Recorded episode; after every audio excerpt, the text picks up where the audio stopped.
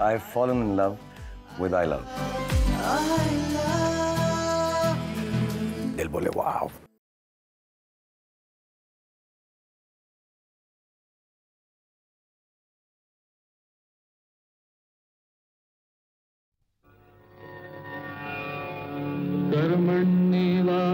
कर्मण्येवाधिकारस्ते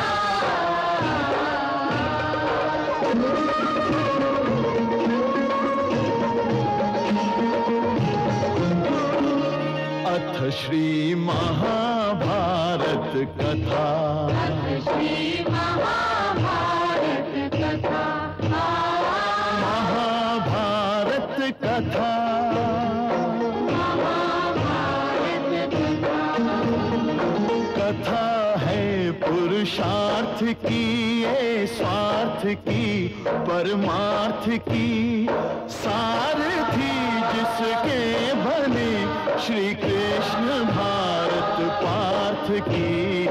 शब्द दिग्घोषित हुआ जब सत्य सार्थक सर्व था। शब्द दिग्घोषित हुआ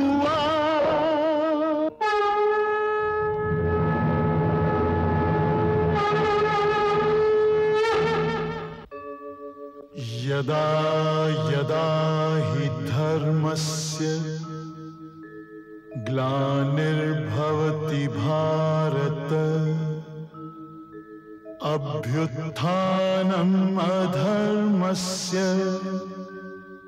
तदात्मानं सृजाम्यहम् परित्राणाय साधूनाम्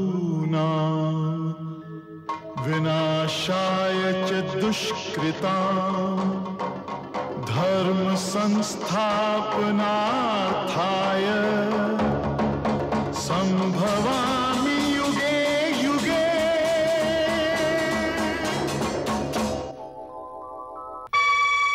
मैं समय हूँ। और आज महाभारत की अमर कथा सुनाने जा रहा हूँ। यह महाभारत केवल भरतवंश की कोई सीधी सादी युद्ध कथा नहीं है। यह कथा है भारतीय संस्कृति के उतार चढ़ाव की। यह कथा है सत्य और असत्य के महायुद्ध की। यह कथा है अंधेरे से जूझने वाले उजाले की। और यह कथा मेरे सिवा कोई दूसरा सुना भी नहीं सकता। क्योंकि मैंने इस कथा को इतिहास की तरह गुजरते देखा है। इसका हर पात्र मेरा देखा हुआ है। इसकी हर घटना मेरे सामने घटी है। मैं ही दुर्योधन हूँ। मैं ही अर्जुन और मैं ही कुरुक्षेत्र। क्योंकि महाभारत बनते बिगड़ते रिश्तों और रिश्तों के आधार। और जीवन सागर को मत कर, जीवन के तत्व और सत्य का अमृत काढ़ने की कहानी भी है। और यह लड़ाई हर युग को अपने अपने कुरुक्षेत्र में लड़नी पड़ती है। क्योंकि हर युग के सत्य को वर्तमान असत्य से जूझना पड़ता है।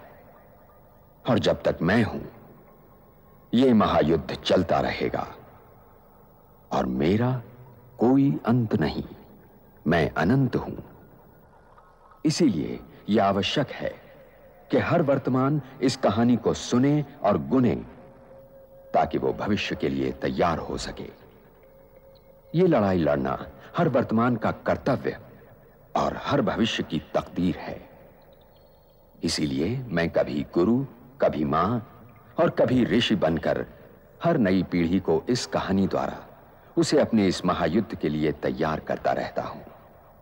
यह कहानी वास्तव में उस दिन शुरू नहीं हुई, जिस दिन श्री कृष्ण ने अर्जुन को गीता उपदेश दिया था, या जिस दिन द्रौपदी ने दुर्योधन का मज़ाक उड़ाया था। यह कहानी इन घटनाओं से बहुत पहले, दुष्यंत और शकुंतला के पुत्र चक्रवर्ती महाराज भरत के विजय यात्रा से लौटने पर हस्तिनापुर राज दरबार में शुरू होती है।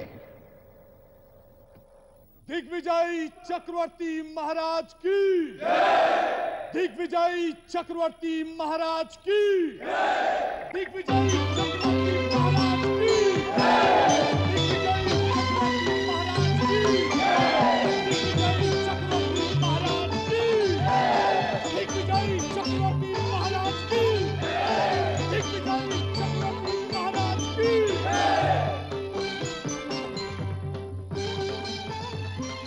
भरत की बड़ाई केवल इसमें नहीं कि उसने हस्तिनापुर राज्य की सीमाएँ हिमालय से सागर तट तक फैला दी थी और हमारा ये महान देश उसी का नाम लेकर भारतवर्ष कहलाया। महाराज, भरत की बड़ाई इसमें भी है कि उन्होंने ठीक अपने राज दरबार की मिट्टी में प्रजातंत्र का पहला बीज डाला और जन्म और कर्म के बीच में एक रेखा डालकर यह कहा कि जीवन का अर्थ जन्म नहीं, कर्म है। क्योंकि कुरुक्षेत्र वास्तव में धर्म क्षेत्र है। महाराज की जय हो। आज हस्तिनापुर की सीमाएँ हिमालय से लेकर कुमारी अंतरीप तक फैल चुकी हैं। आर्याव्रत भारतवर्ष कहलाने लगा है। महाराज, समय आ गया है कि आप अपना युवराज नियुक्त कर दें। महामंत्री ये घोषणा चंद्रवंशियों के पूर्णिमा समारोह में की जाएगी।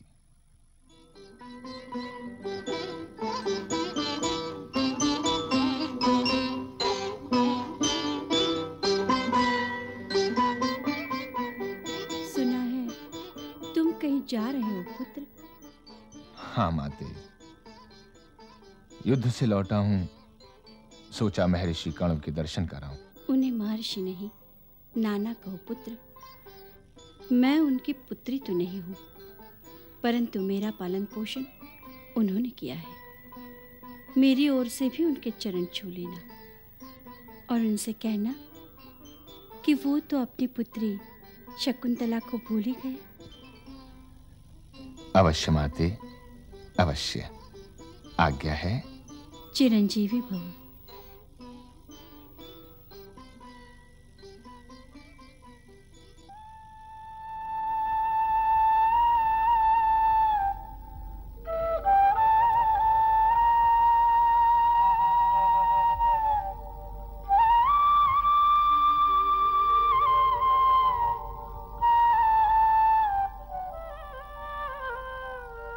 आओ शकुंतला पुत्र।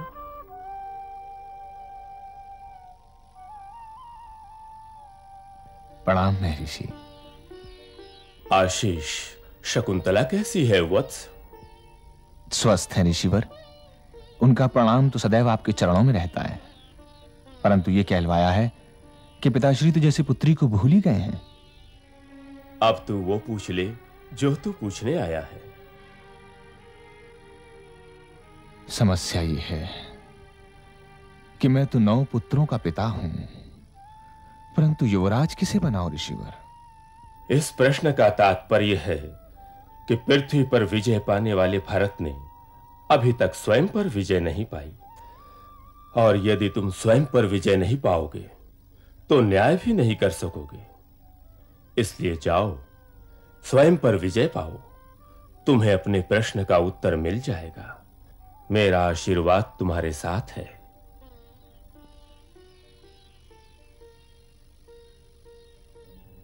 चिरंजीवी भव। हस्तिनापुर चंद्रवंशियों के प्रताप से जगमगा रहा है और आज राज दरबार में स्वयं इतिहास सांस रोके खड़ा है और उस क्षण की प्रतीक्षा कर रहा है जो हस्तिनापुर को उसका युवराज देने वाला है। यह है महाभारत की अमर कथा का पहला अनलिखा पन्ना। सावधान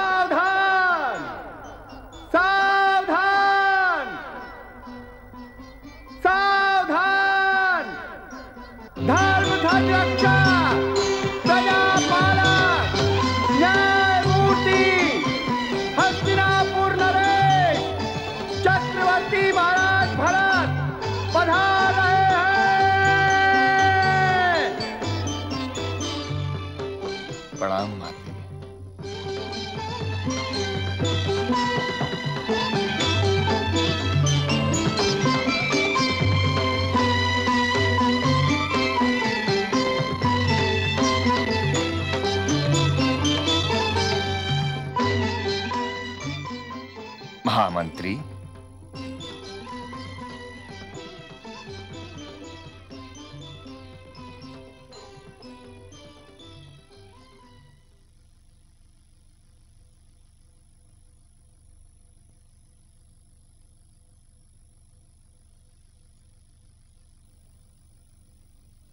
मैं दुष्यंत पुत्र भरत सबसे पहले अपने शूरमाओं के प्रति अपना आभार प्रकट करना चाहता हूँ, जिन्होंने हस्तिनापुर को आर्यावर्त की सीमा की अंतिम रेखाओं तक पहुँचा दिया।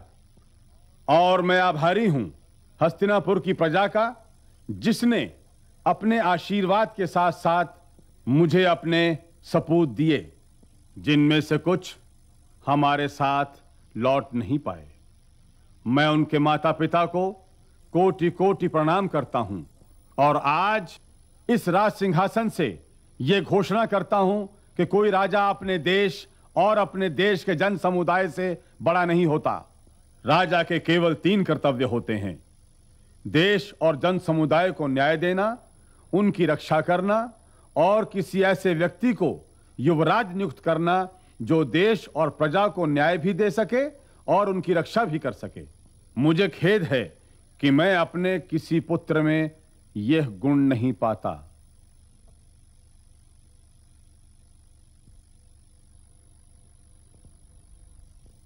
इसलिए मैं भारद्वाज भुमन्यु को अपना पुत्र मानकर उसे युवराज नियुक्त करता हूँ।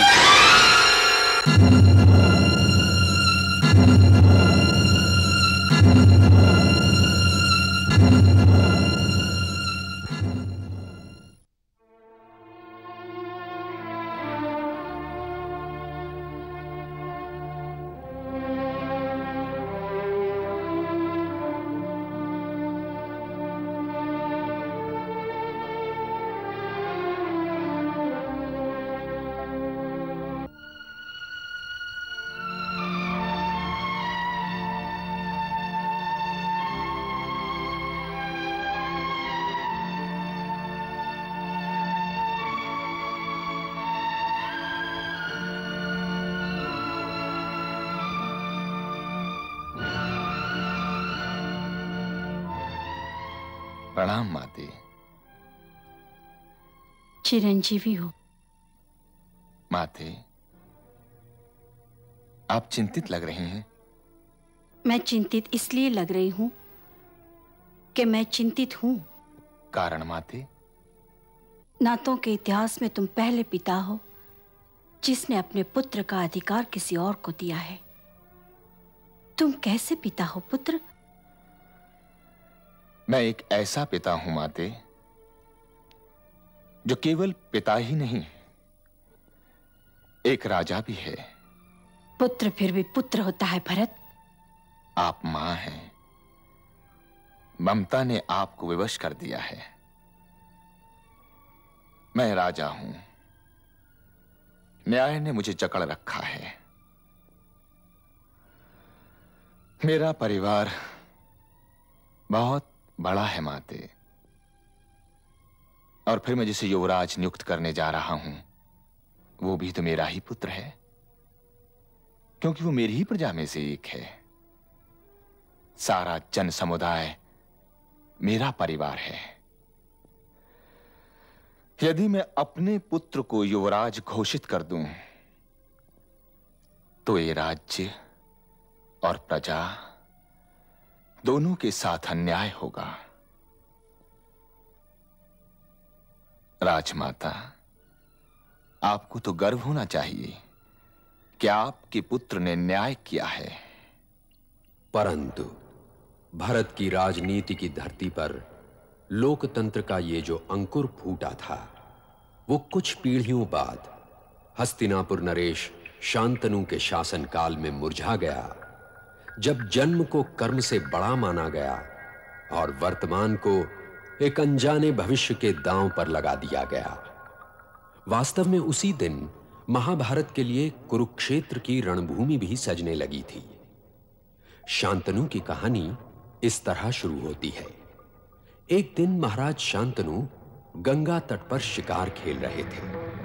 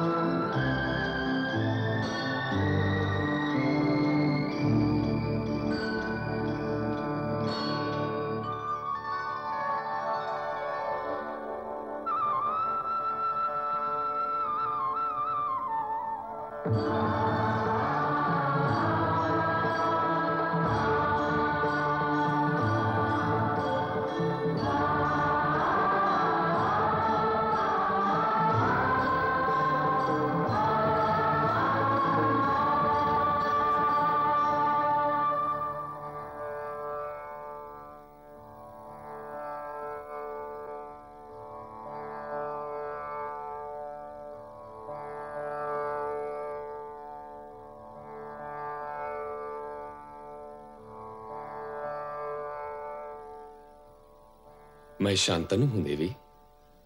हस्तिनापुर नरेश शांतनु। मैं गंगा हूँ। मैं इधर शिकार खेलने निकला था। फिर क्या हुआ महाराज? ये तो अभी पता नहीं परंतु लगता है किसी चंद्रमुखी मृगनयनी ने मुझे को शिकार कर लिया। ये तो बहुत बुरा हुआ। हस्तिनापुर के नरेश को सावधान रहना चाहिए। क्योंकि राजा बिना तो हसनापुर ऐसा लगेगा जैसे धनुष बिना किसी धनुर्धारी का कंधा। अब हसनापुर का क्या होगा महाराज? अब तो हस्तिनापुर के बचाव का केवल एक ही उपाय है देवी। तब तो आपको शीघ्र ही वो उपाय कर लेना चाहिए महाराज। ये तो तुम्हारे हाथ में है देवी। अपना प्रश्न मैं कल करूँगी नरेश कि हसनापुर जैसे शक्तिशाली राज्य का बचाव मेरे हाथ में कैसे? कल क्यों देवी? आज क्यों नहीं? क्योंकि हर प्रश्न के उत्तर का एक मुहूर्त होता है महाराज।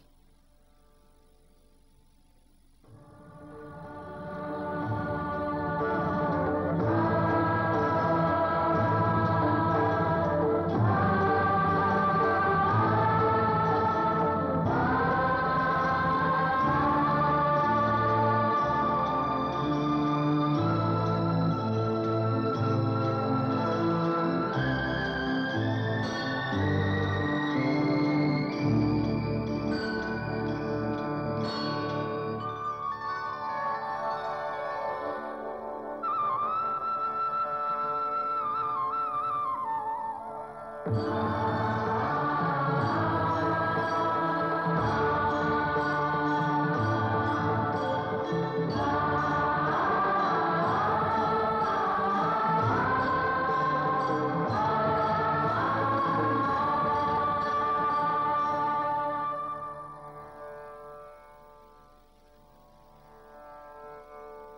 शांतनु हूँ देवी। हस्तिनापुर नरेश शांतनु। मैं गंगा हूँ। फिर क्या हुआ महाराज? ये तो अभी पता नहीं परंतु लगता है किसी चंद्रमुखी मृगनयनी ने मुझे को शिकार कर लिया। ये तो बहुत बुरा हुआ। हस्तिनापुर के नरेश को सावधान रहना चाहिए क्योंकि राजा बिना तो हस्तिनापुर ऐसा लगेगा जैसे धनुष बिना किसी धनुर्धारी का कंधा। अब हसनापुर का क्या होगा महाराज? अब तो हस्तिनापुर के बचाव का केवल एक ही उपाय है देवी। तब तो आपको शीघ्र ही वो उपाय कर लेना चाहिए महाराज। ये तो तुम्हारे हाथ में है देवी। अपना प्रश्न मैं कल करूँगी नरेश कि हस्तिनापुर जैसे शक्तिशाली राज्य का बचाव मेरे हाथ में कैसे? कल क्यों देवी? आज क्यों नहीं? क्योंकि हर प्रश्न के उत्तर का एक मुहूर्त होता है, महाराज।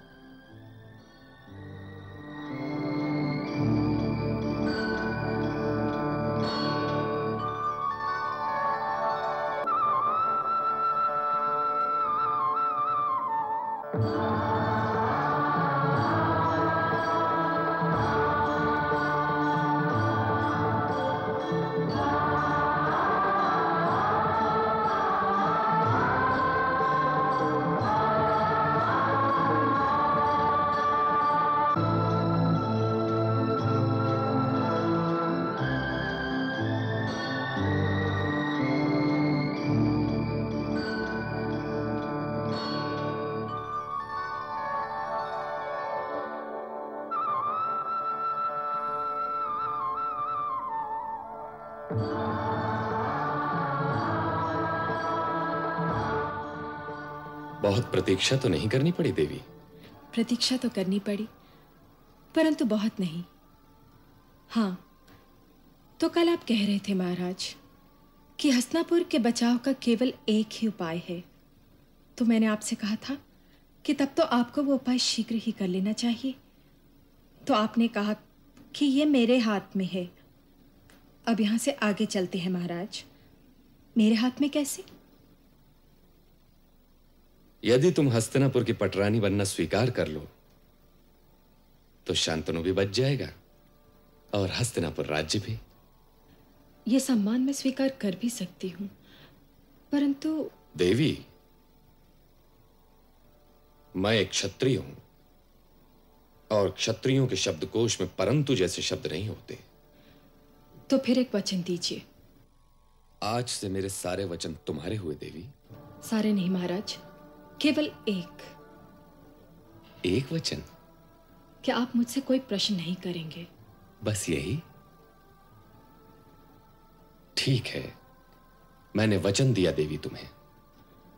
चाहे मैं जो भी करूँ आप मुझसे कभी कोई प्रश्न नहीं करेंगे। हाँ ना तो मैं तुमसे कभी कोई प्रश्न करूँगा और ना ही कारण जानने की चेष्टा करूँगा। यदि आप ऐसा न कर पाए तो मैं आपके पहले प्रश्न का उत्तर देने के बाद आपके जीवन से सदा के लिए चली जाऊँगी।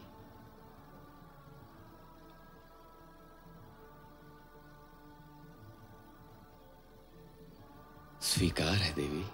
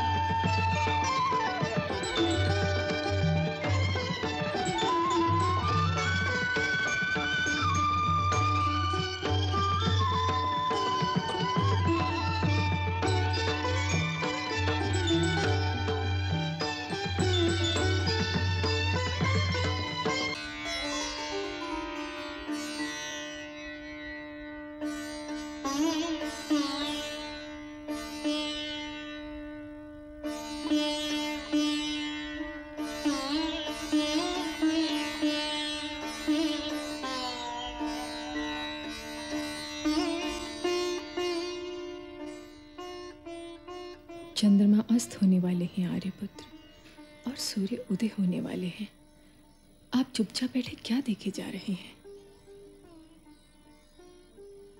हम वो क्षितिज देख रहे हैं, जहाँ चंद्रमा अस्त हुए और जहाँ से सूर्य उदय होने वाले हैं। तुम्हारी आँखें, हमारा वर्तमान यहीं पर अस्त हुआ और हमारा भविष्य यहीं से उदय होगा। जीवन में आज पहली बार ये जी जा रहा है कि हम कवि क्यों ना हुए। हम तो केवल खांडों, वाणों और रणभूमि की भाषा ही सीखते रहे। यदि हमने श्रृंगार की भाषा भी सीखी होती तो हम तुम्हें बताते प्रिय कि तुम्हारी आँखें कितनी गहरी हैं। होठ जैसे कचनार और ठाक के वन में आ गए। हमें संभालो गंगे हमें तैरना नहीं आता। हम नैनों के अथाह सागर में डूबते जा रहे हैं।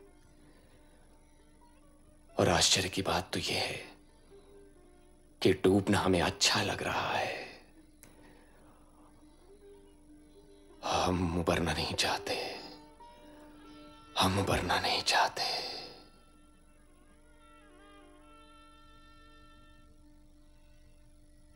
इन नैनों में राज्य और राजनीति नहीं है आर्यपुत्र। लोग कहेंगे गंगा ने हस्तिनापुर से उनका राजा छीन लिया। अभी हम राज्य और राजनीति के विषय में सोचना भी नहीं चाहते प्रिय। क्यों आर्यपुत्र? क्योंकि हम गंगा स्नान कर रहे हैं।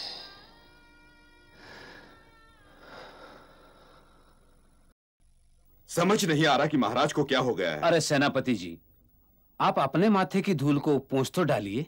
किसी को चिंतित रहना अच्छा नहीं लगता महामंत्री जी। और रहा सेनापति चिंता न करे तो क्या करे जिसे महीनों बीत गए अपने महाराज के दर्शन किए हुए भी। और वो तो ऐसा लगता है जैसे हस्तनापुर को भुला चुके हूँ। आप जैसे सेनापति के होते हुए उन्हें हस्तनापुर की ओर से चिंतित होने की कोई आवश्यकता नहीं। हस्तनापुर की सीमाएँ तो सुरक्षित हैं ही इन दिनों वो अपने हृदय की सीमाओं को सुरक्षित करने में लगे हुए हैं। परंतु राजा का दायित्व तो फिर वही राजा भी तो एक मनुष्य ही होता है सेनापति जी। आनंद पर उसका अधिकार प्रजा के किसी व्यक्ति से कम तो नहीं। राजा प्रजा के आनंद की सुरक्षा करता है तो क्या प्रजा का यह कर्तव्य नहीं कि वो राजा के आनंद की सुरक्षा करे? यदि राजा सुखी ना होगा तो प्रजा के सुखों को ना ही समझ पाएगा और ना ही उनकी रक्षा कर पाएगा। इसीलिए उन्हें अपने आनंद की गंगा में स्नान करने दीजिए सेनापति जी। परंतु कब तक महामंत्री जी? जब तक वो स्वयं अपने आनंद सागर से निकलना ना चाहे तब तक। पर वो दिन कब आएगा? आप चिंता न करें सेनापति जी। विवाहित जीवन का रस आवश्यक है। उसके बिना जीवन संपूर्ण नहीं होता। आप युवराज के जन्म की प्रतीक्षा कीजिए। उनके जन्म लेते ही महाराज को इस आनंद सागर से तैर कर निकलना आ जाएगा। लीजिए वो दिन आ गया।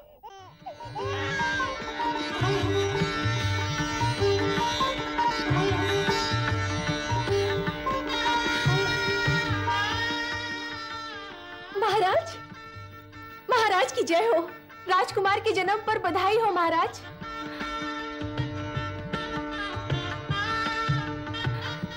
तुमने देखा उसे? देखा महाराज। रंग कैसा है? जैसे जैसे दूध में हल्का सा गुलाल मिला दिया हो महाराज।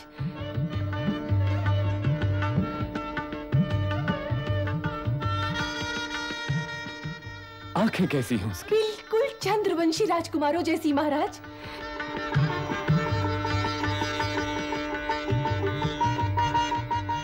की जय हो।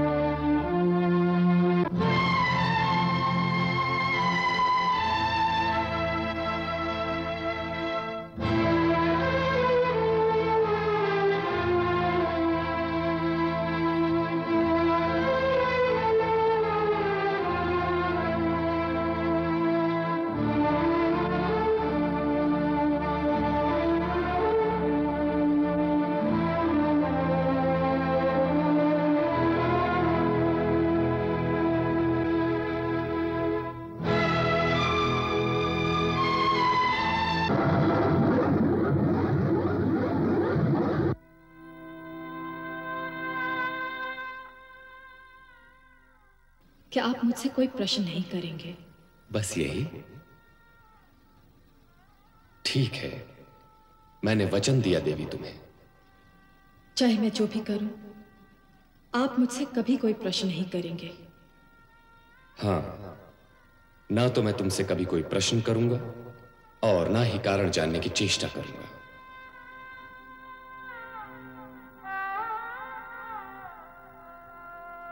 यदि मैं समय न होता तो जो दृश्य मैंने अभी अभी देखा है, उसे देखकर मेरी आँखें पथरा गई होती।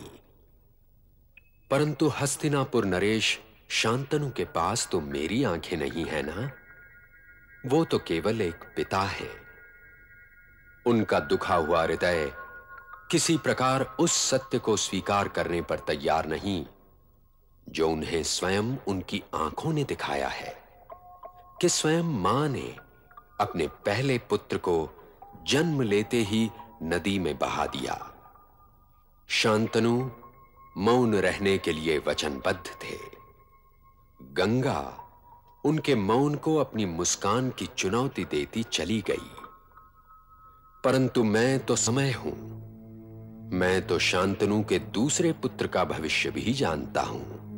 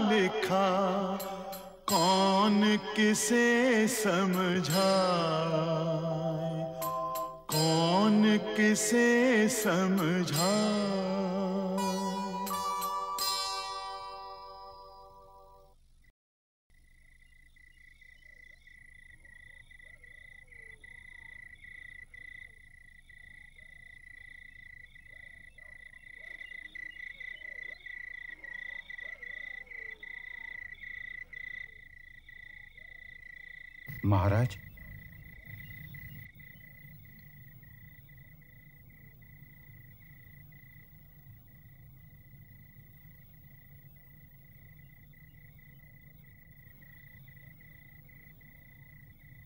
इतनी रात गए महाराज?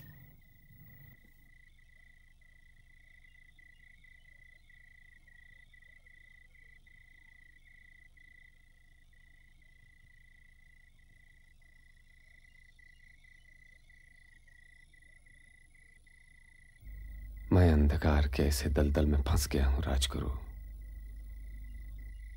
कि दिन और रात का अंतर ही भूल गया हूँ। दिन भी रात जैसे ही काले हैं। यदि मनुष्य अपनी आँखें बंद कर लेगा तो उसे अंधकार के अतिरिक्त और कुछ भी दिखाई नहीं दे सकता, महाराज। इसलिए आँखें खोलिए और देखिए। सूर्य अपने समय के अनुसार उदय भी होता है और अस्त भी। चंद्रमा वैसे ही निकलता है और वैसे ही अपने शीतल प्रकाश की वर्षा करता है। प्रकाश तो आत्मा है, महाराज। और आत्मा के बिना कुछ भी संभव नहीं। तो फिर यह प्रकाश मुझे दिखाई क्यों नहीं देता, राजगुरु? संभव तो आप उसे देखने का प्रयत्न नहीं कर रहे महाराज। ये अंधकार आपकी कोई समस्या है और समस्याएँ जूझने के लिए होती हैं। यही तो कठिनाई है राजगुरु कि मैं चाह कर भी समस्या से जूझ नहीं सकता। ऐसी क्या समस्या है महाराज?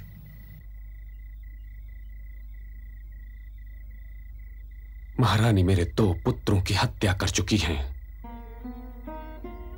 और मैं देखते रहने के सिवाय कुछ न कर सका। क्यों महाराज?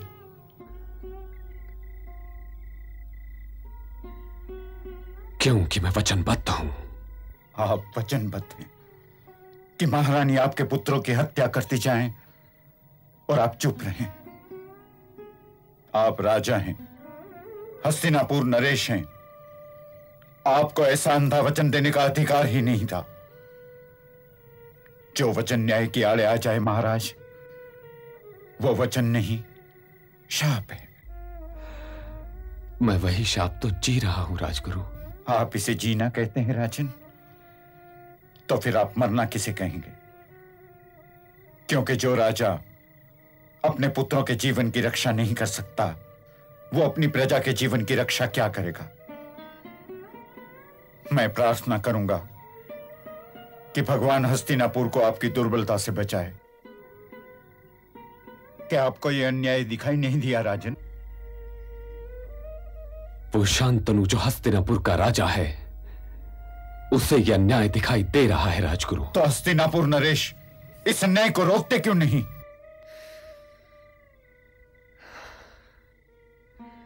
क्योंकि वो शांतनु जो एक व्यक्ति है वो राजा का हाथ पकड़ लेता है। राजा केवल राजा ही होता है। व्यक्ति बनने का उसे कोई अधिकार ही नहीं। आपका जीवन जन समुदाय के लिए है। ऐसा वचन देकर आपने राजधर्म को भंग किया है। मैं तो आपसे सहायता मांगने के लिए आया था राजगुरु। राजा माँगता हुआ अच्छा नहीं लगता राजन।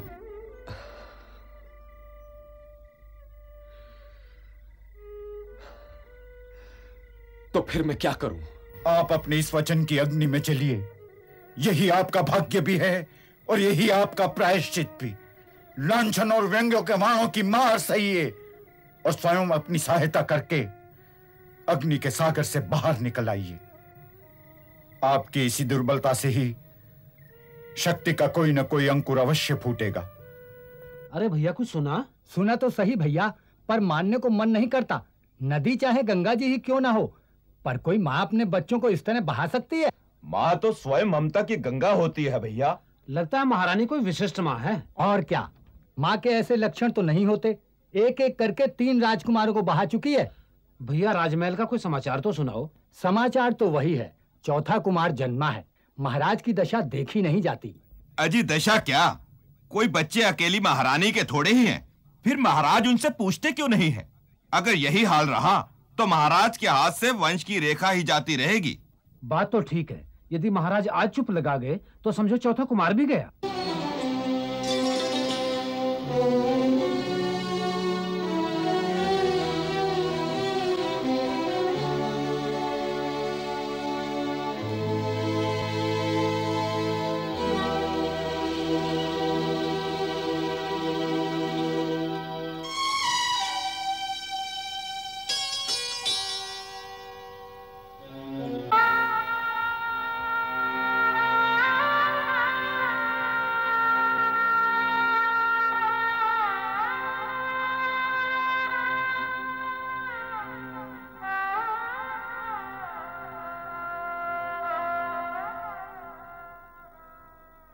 महाराज।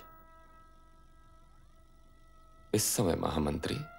मैं चौथे राजकुमार की मृत्यु पर शोक प्रकट करने आया था महाराज। आप भूल से हत्या को मृत्यु कह गए महामंत्री। परंतु यदि ये हत्याएँ हैं महाराज तो फिर न्यायमूर्ति अधिराज महाराज ने अब तक अपराधी को मृत्युदंड क्यों नहीं दिया? अपराधी को मृत्युदंड न मिलना ही यह सिद्ध करता है। कि यह हत्याएँ नहीं है। क्या आप इस व्यंग्य को उचित समझते हैं महामंत्री? तो फिर आप महारानी से पूछते क्यों नहीं? ये स्त्री कौन है महाराज जिसे आपने हमारी महारानी बना दिया है? इस स्त्री में स्त्री के तीन गुणों में से एक गुण भी नहीं न चेतना न प्रेरणा न ही उत्साह। यदि आप पति के नाते नहीं पूछ पा रहे तो राजा के नाते पूछिए क्योंकि राज्य को एक युवराज देना भी तो आप ही का कर्तव्य है महाराज। यदि मैं पूछ सकता महामंत्री तो आज आपको यहाँ मेरे चौथे पुत्र की हत्या पर शोक प्रकट करने के लिए ना आना पड़ता।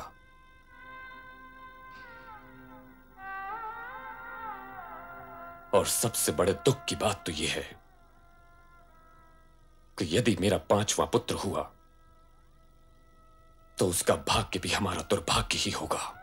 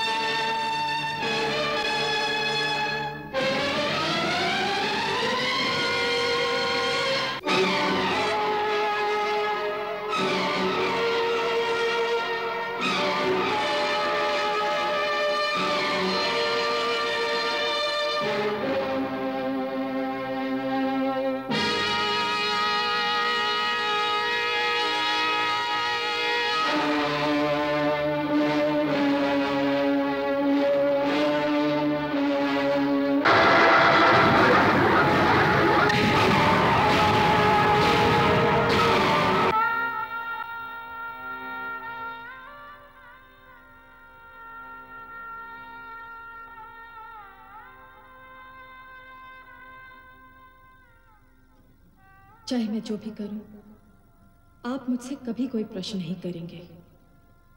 हाँ ना तो मैं तुमसे कभी कोई प्रश्न करूँगा और ना ही कारण जानने की चेष्टा करूँगा।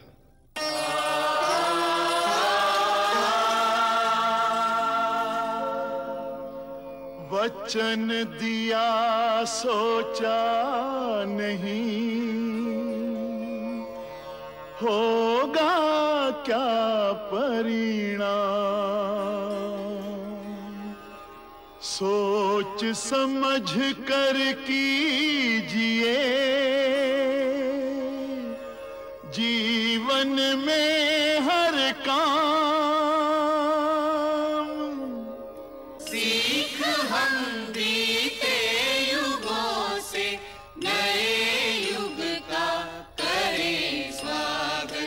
करें